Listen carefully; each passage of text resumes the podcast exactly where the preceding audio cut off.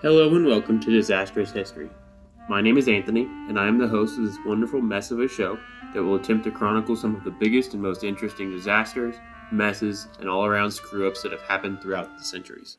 Welcome back to another episode of Disastrous History. This week we're going to travel up north, well, north of me, to the great country of Canada. And before I get into this, I just want to say that this disaster takes place in Quebec. And I am from the Midwest, and French words slash French names do not do so well with my Midwestern accent.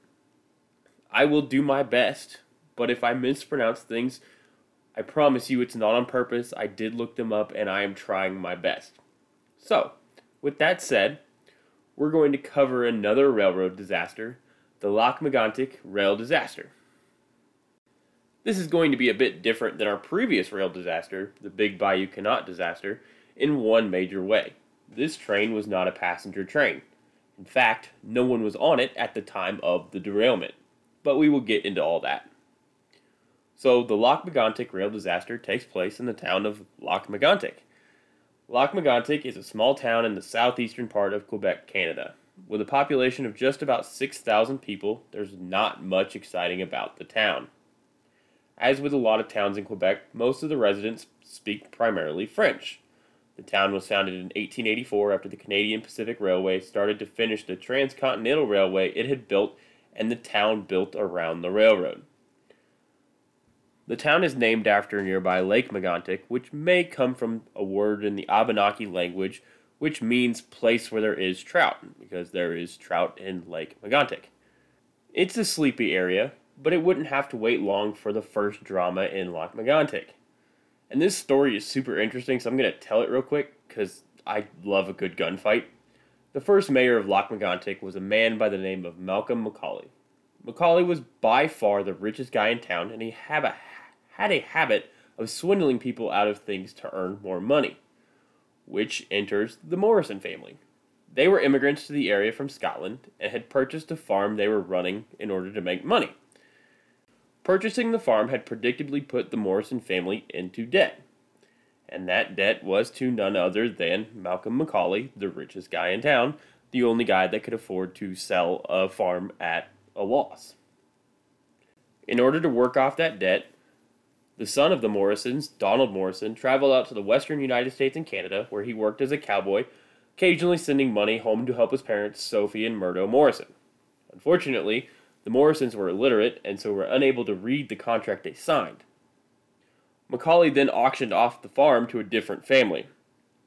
So, when Donald returned to find his family farm essentially stolen, he became enraged, hired a lawyer, and tried to get the farm back. When that didn't work, he began to harass the new owners of the farm. And then, so that was about 1886, 1887. At some point in about 1888, a barn on the farm burned to the ground. The cause of that fire is unknown, but uh, come on. Everyone knew they were going to blame Donald Morrison, which it's very likely he did, considering he was continuously harassing the family on the farm. They charged him with arson and put out a warrant for his arrest. They hired a special constable, which is basically a part time cop, by the name of Jack Warren to capture Morrison. A manhunt then ensued.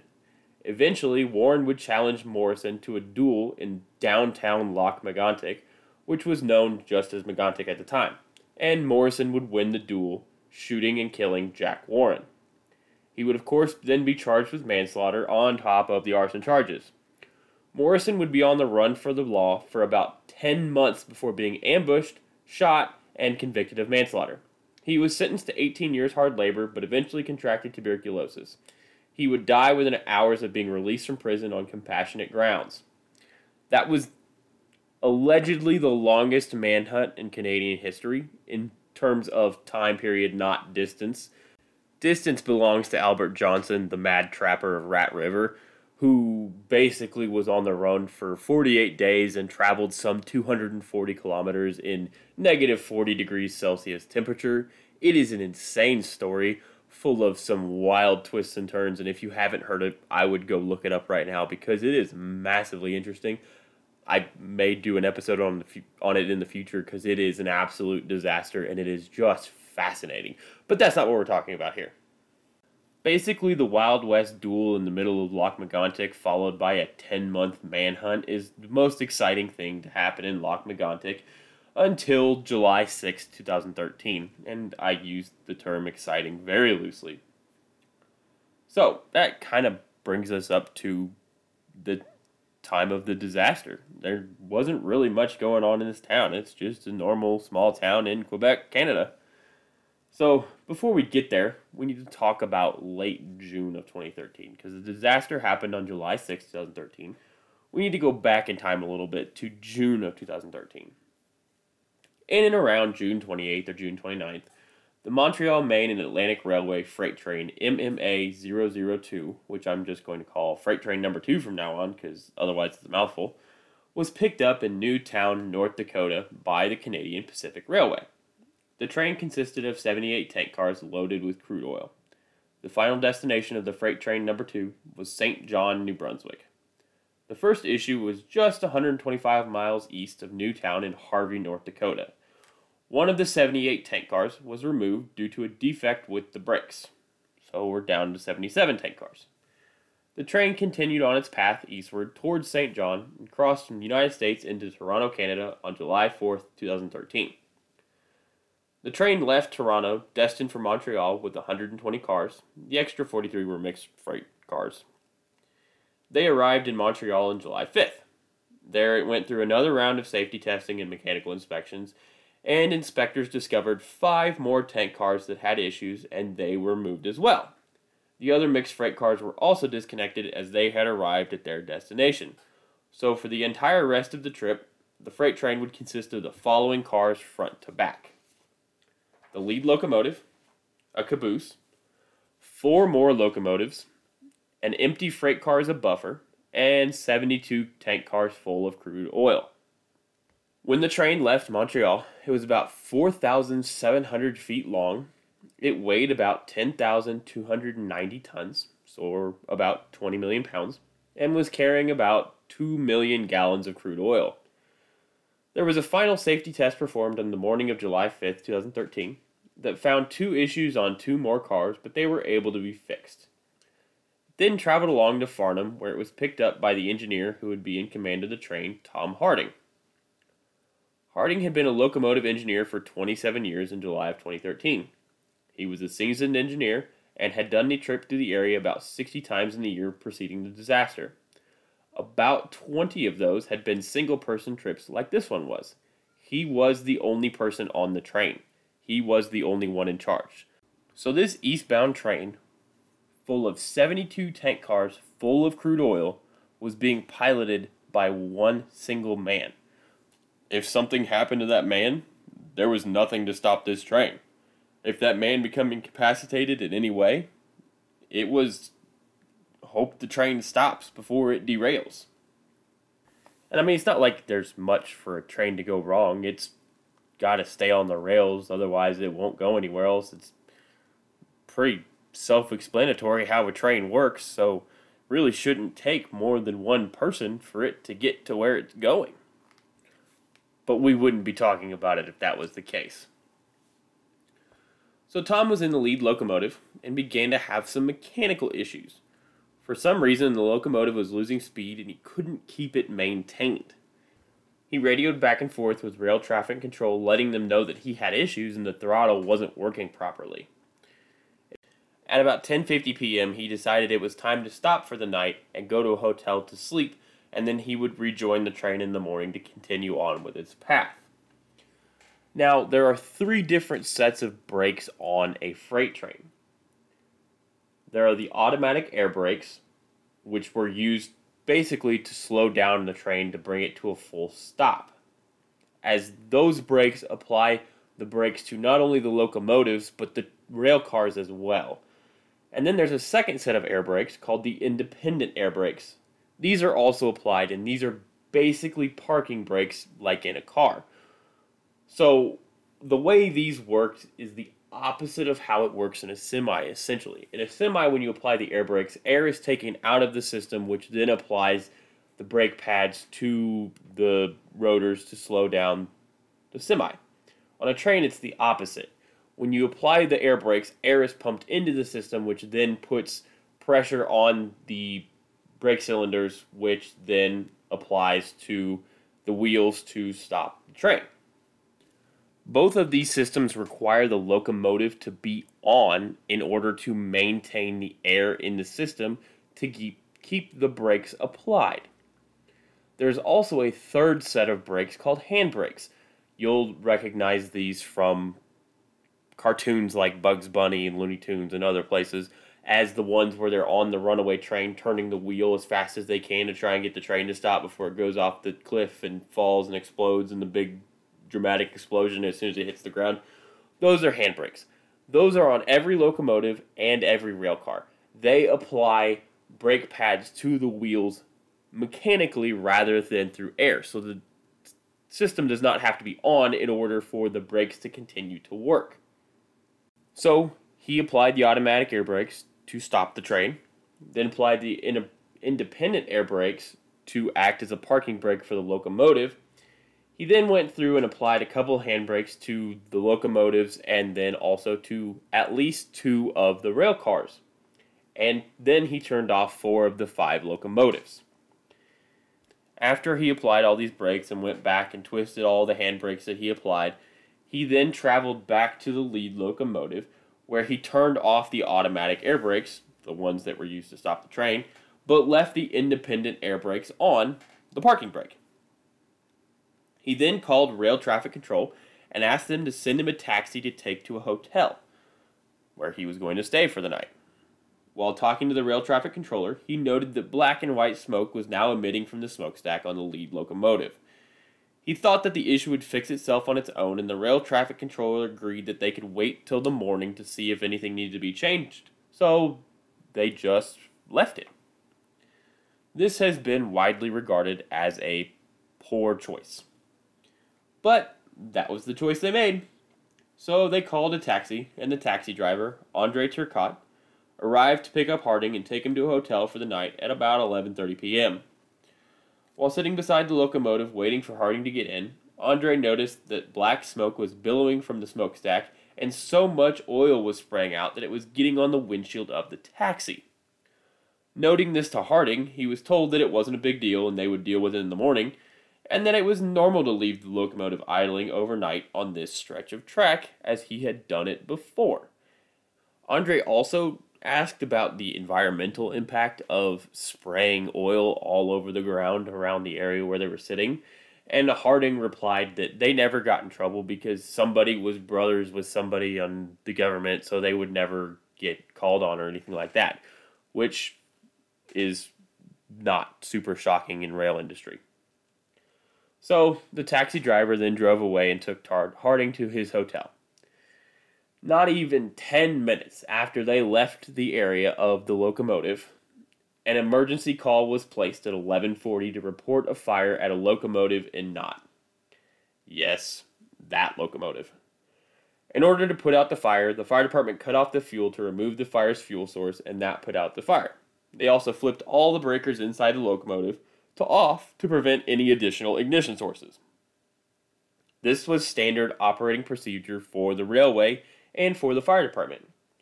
Fire department then marked back in service and everyone went back home. There's one thing they didn't fully think through though.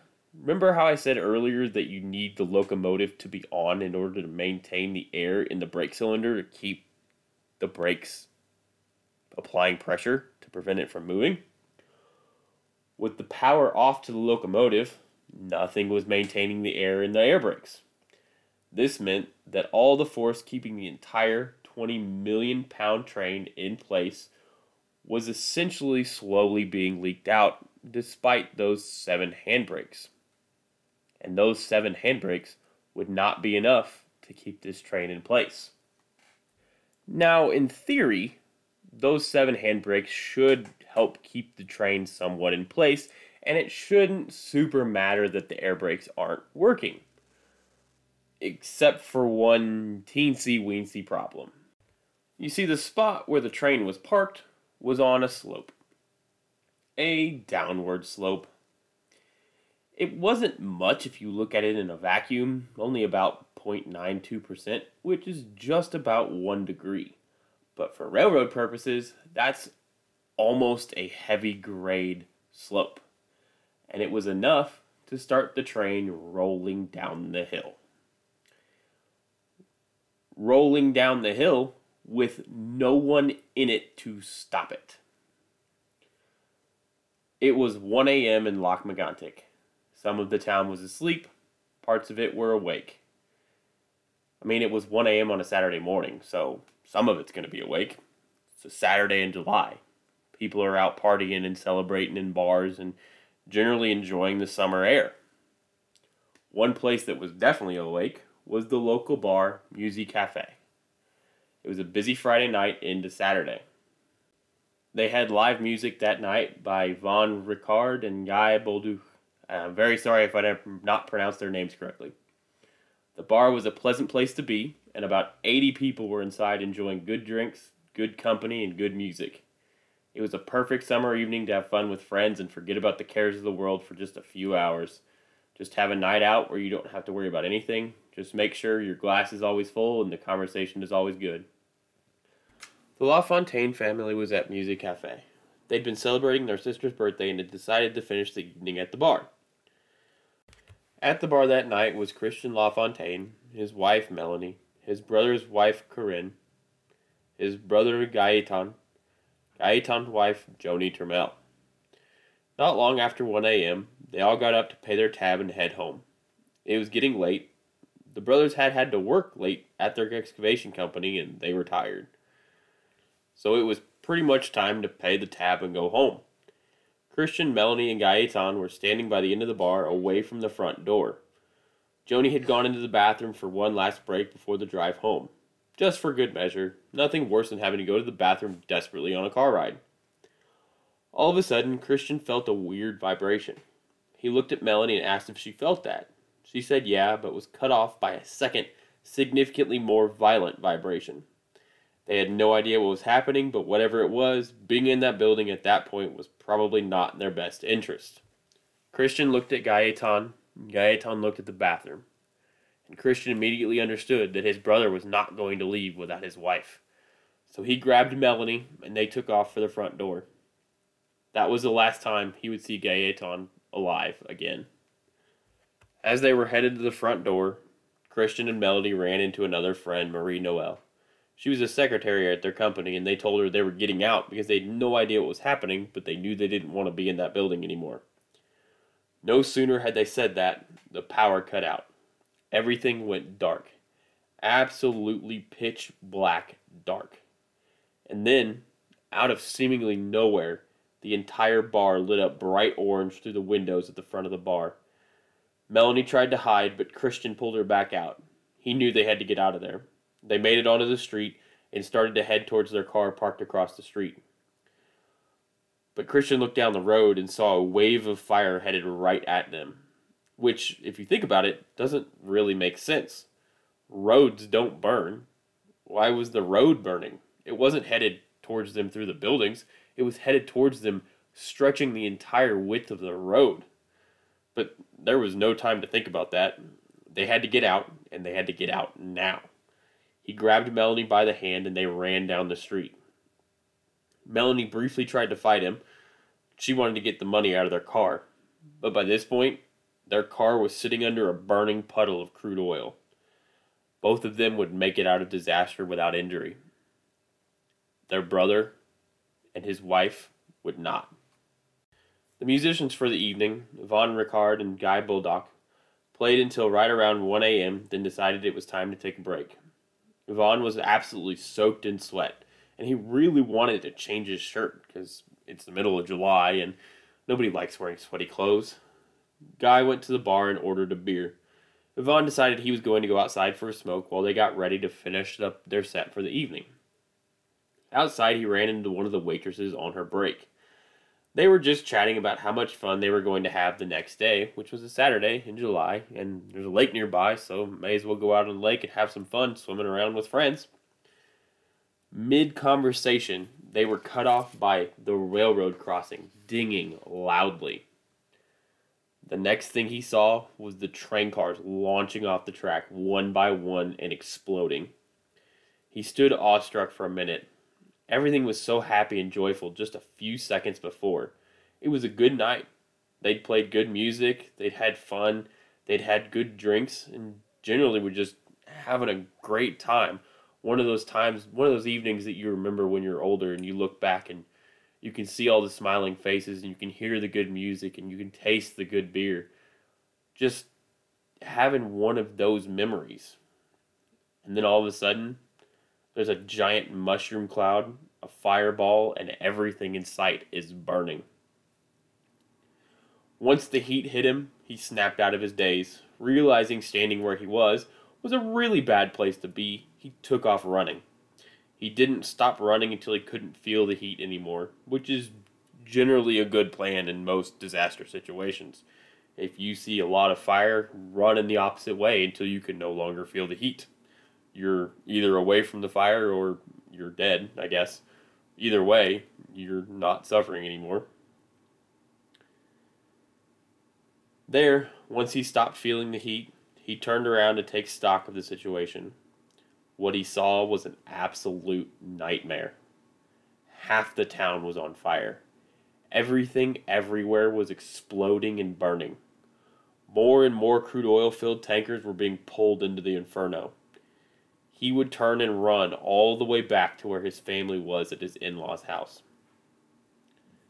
Gaetan and Joni never made it out of the bar, but in some kind of, I guess, good news, their bodies were found together in the back of the bar, which means they were able to at least find each other before the end, and they would go out together as husband and wife. Guy Bolduc would never make it out of the bar alive. Once the train started rolling downhill seven miles away and Nantes, there was nothing anyone could have done to stop it it weighed too much and had too much momentum. The train covered the seven miles in about 15 minutes and hit a top speed of 65 miles per hour. The derailment happened right in the middle of downtown Lac-Mégantic. Right next to the Music Cafe, there is a turnout. The turnout is where trains switch which track they're on. This turnout is on a curve. The absolute max speed a train should take this particular curve and turnout is 15 miles per hour. The train was going 65 miles per hour when it went into that curve. It stood absolutely no chance. The locomotives did manage to make it through the curve without flying off the rails, most likely because their center of gravity sits closer to the ground. The buffer car would also make it around the curve, so would the next five tanker cars. Sort of. The derailment technically occurred at the sixth tank car. It hopped the track and took the previous five tank cars and the buffer car with it. The locomotives would travel through the town undisturbed and come to rest about three quarters of a mile through the rest of Lac-Mégantic, sitting upright and still on the rails. In fact, at one point during the response to the fire, the locomotives began to roll backwards back towards the fire before coming to rest on their own before anyone had to deal with them. Now, the reason that the locomotives were able to make it through the curve at such a high speed and the tank cars were not, the locomotive center of gravity sits closer to the ground, which means you need more force up top to make it derail. With the tank cars, you have a liquid inside them, and their center of gravity is significantly higher, and there is a decent chance that that center of gravity switches as the liquid moves around inside that tank car. So when it started to go around that curve at such a high rate of speed, the center of gravity was pushed upward as the forces pushed it outwards around the curve, which helped to derail the tank cars. As the cars derailed, they ruptured open, bursting into flames and sending hundreds of thousands of gallons of crude oil rushing through the streets and surrounding area of Lac-Mégantic. Train car after train car after train car smashed into the one before it, creating an accordion of fire. Each train car collision accompanied another explosion. As the fire burned and found more oil that hadn't burned, there were even more explosions. The flames were reported to be over three stories tall. When Melanie and Christian saw that orange glow, light up the bar they were in, it wasn't from the flames being in front of them. That was from the flames being so high and so large behind the building that it was reflecting off of the buildings on the opposite side of where they were and lighting up the whole area. That's how big this fire was. People were screaming in terror and trying to run for their lives. But the wave of fire traveled faster than some people could run. Because it, this wasn't just a derailment and fire, this was also a flood. Just a flood of fire. It spread everywhere the liquid could get, and anything that the liquid touched that could burn did so. It went down into the sewers and came back up, shooting flames out of manholes and sewer drains. Basically, every building around the derailment site was on fire. It would take 150 firefighters, the majority of two entire days, to fully extinguish the fire. They were able to contain the fire from spreading by the afternoon of July 6th, but actual extinguishment took significantly longer. In total, 47 people would die in the blaze. Five of those victims' bodies were never found, presumably burned beyond any recovery in the ensuing explosion outside Musi-Café. At least 30 buildings were completely destroyed, with many more than that being burned and completely inaccessible. Many of the local hospitals activated protocols expecting a large number of trauma and burn patients, but they received absolutely none. Anyone who was burned died. There was no surviving it if you were caught in the path. MMA engineer Tom Harding was woken up by the explosion in his hotel. He headed out the front door and was immediately greeted with a burning town. He quickly realized that it was his train that had derailed in the center of town and was currently burning most of the town to the ground. To his credit, Harding ran immediately to the crash site and tried to help with whatever he could. He ended up helping some neighboring workers and a firefighter decouple the last nine tank cars that hadn't exploded yet and push them away from the fire, keeping them from exploding. Harding and members of the LaFontaine family would then spend the rest of the evening putting gravel around sewers and generally going around town trying to help prevent the oil from spreading further than it already had, and doing whatever they could to help whoever they could and to help the fire department stop this fire from burning down more of the town.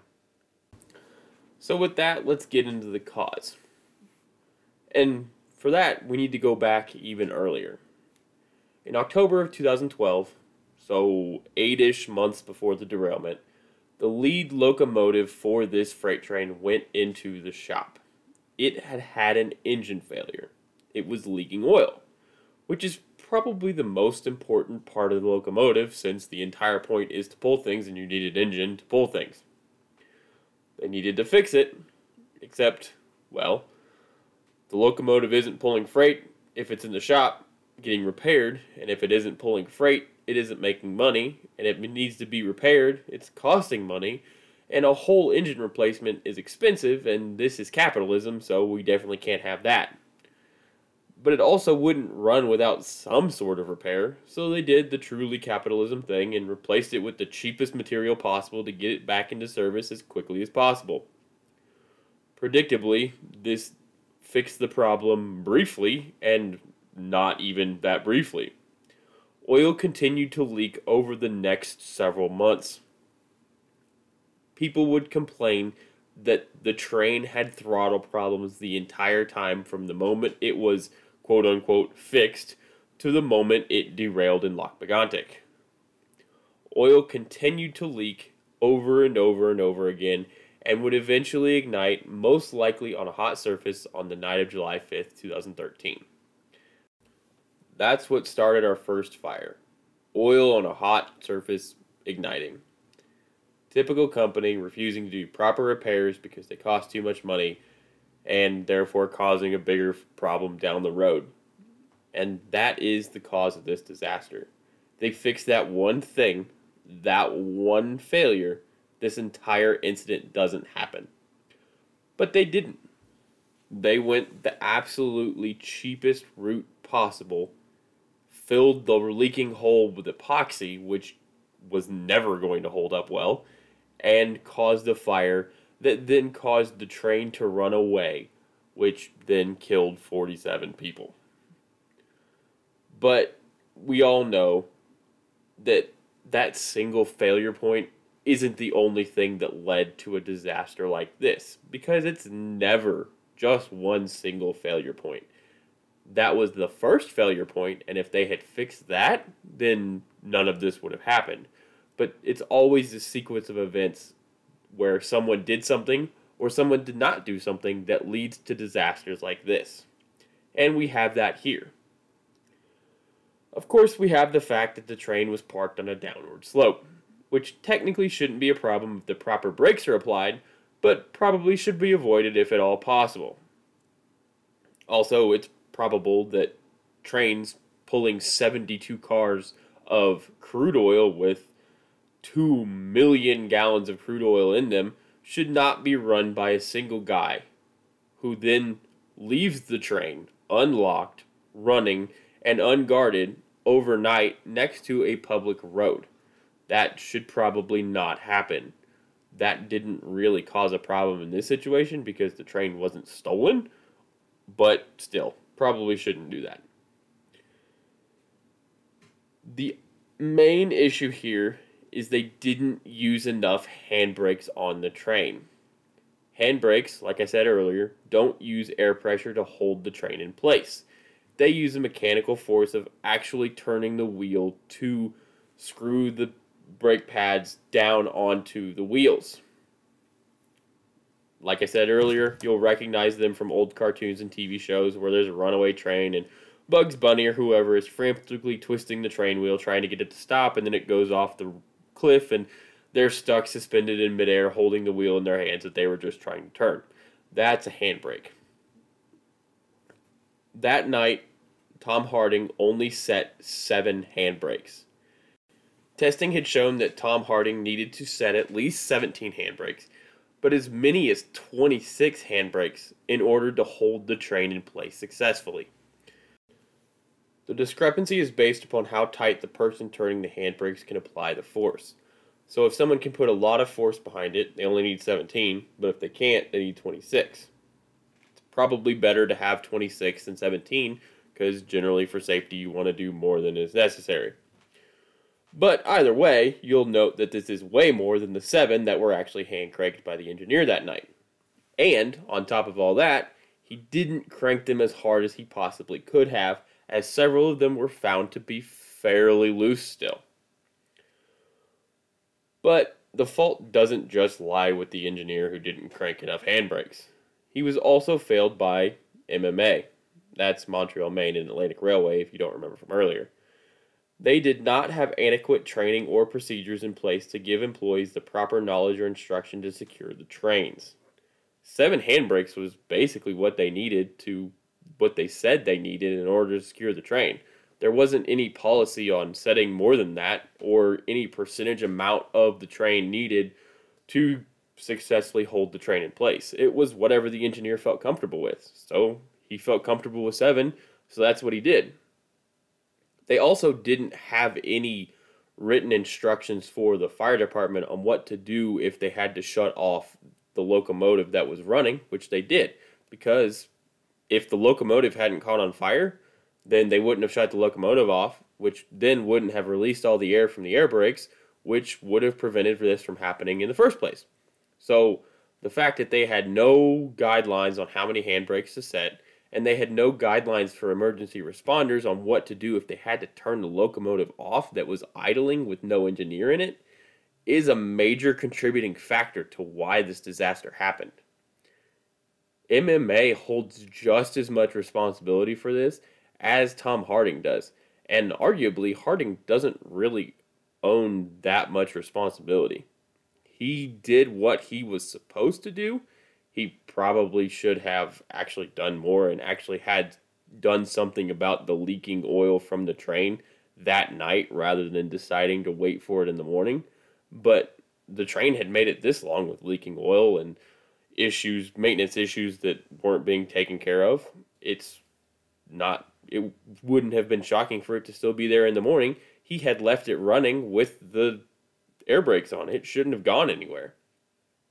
This was a case of an employee taking the fall for a company when the company was the one that set that employee up for failure. Eventually, three MMA employees were charged with 47 counts of criminal negligence causing death. All three would be acquitted of all 47 counts of criminal negligence causing death. Tom Harding would plead guilty to violating the Railway Safety Act and had to complete 240 hours of community service. He has shown deep regret and remorse for the role he played in this disaster even though it was his company that really failed him. The environmental impact of this disaster was huge. Oil contaminated water was pumped out of Lake Megantic for months and years afterwards. Oil was still seen floating on the surface of the Chaudière River as late as 2018. A report is set to be released in 2022 showing the impact of the Lac disaster on the Chaudière River in the years after the disaster it has been shown that many fish in the river have sh- had fin erosion, which is typical for oil spills in water. The oil spill also impacted several acres worth of land around Lac but fortunately it did not make it down to the water table. In the aftermath of the disaster, the Montreal, Maine, and Atlantic Railway declared bankruptcy and was bought and reorganized into the Central Maine and Quebec Railway. In May of 2021, in an effort to avoid any such disaster occurring again within Lac Megantic, the Canadian government and the Canadian Pacific Railway Company signed an agreement for a new rail line to travel around Lac Megantic rather than through it. A memorial now stands at the site of the Musi-Café. It consists of granite benches with 48 silhouettes on them 47 for those who died in the tragedy, and a 48th for the town the friends, the family, and the visitors who come to see the site of where all those people lost their lives.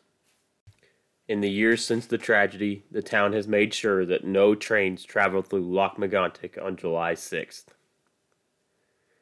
That brings us to the end of this week's episode. I hope you guys enjoyed it.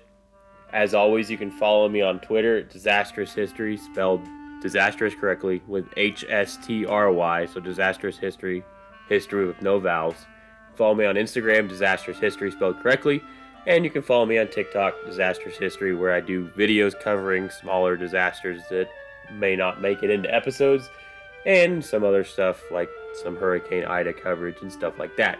So, if you want to let me know how I'm doing, you can send me an email, disastroushistory at gmail.com. And also remember to re- review, leave a star rating, whatever, on Apple Podcasts or Podchaser or whatever. Just let me know how I'm doing if you want any changes, anything like that. If you want me to cover a disaster, send me an email, shoot me a message, do whatever, and I'll do my best. As always, stay safe and remember to check your smoke detector batteries.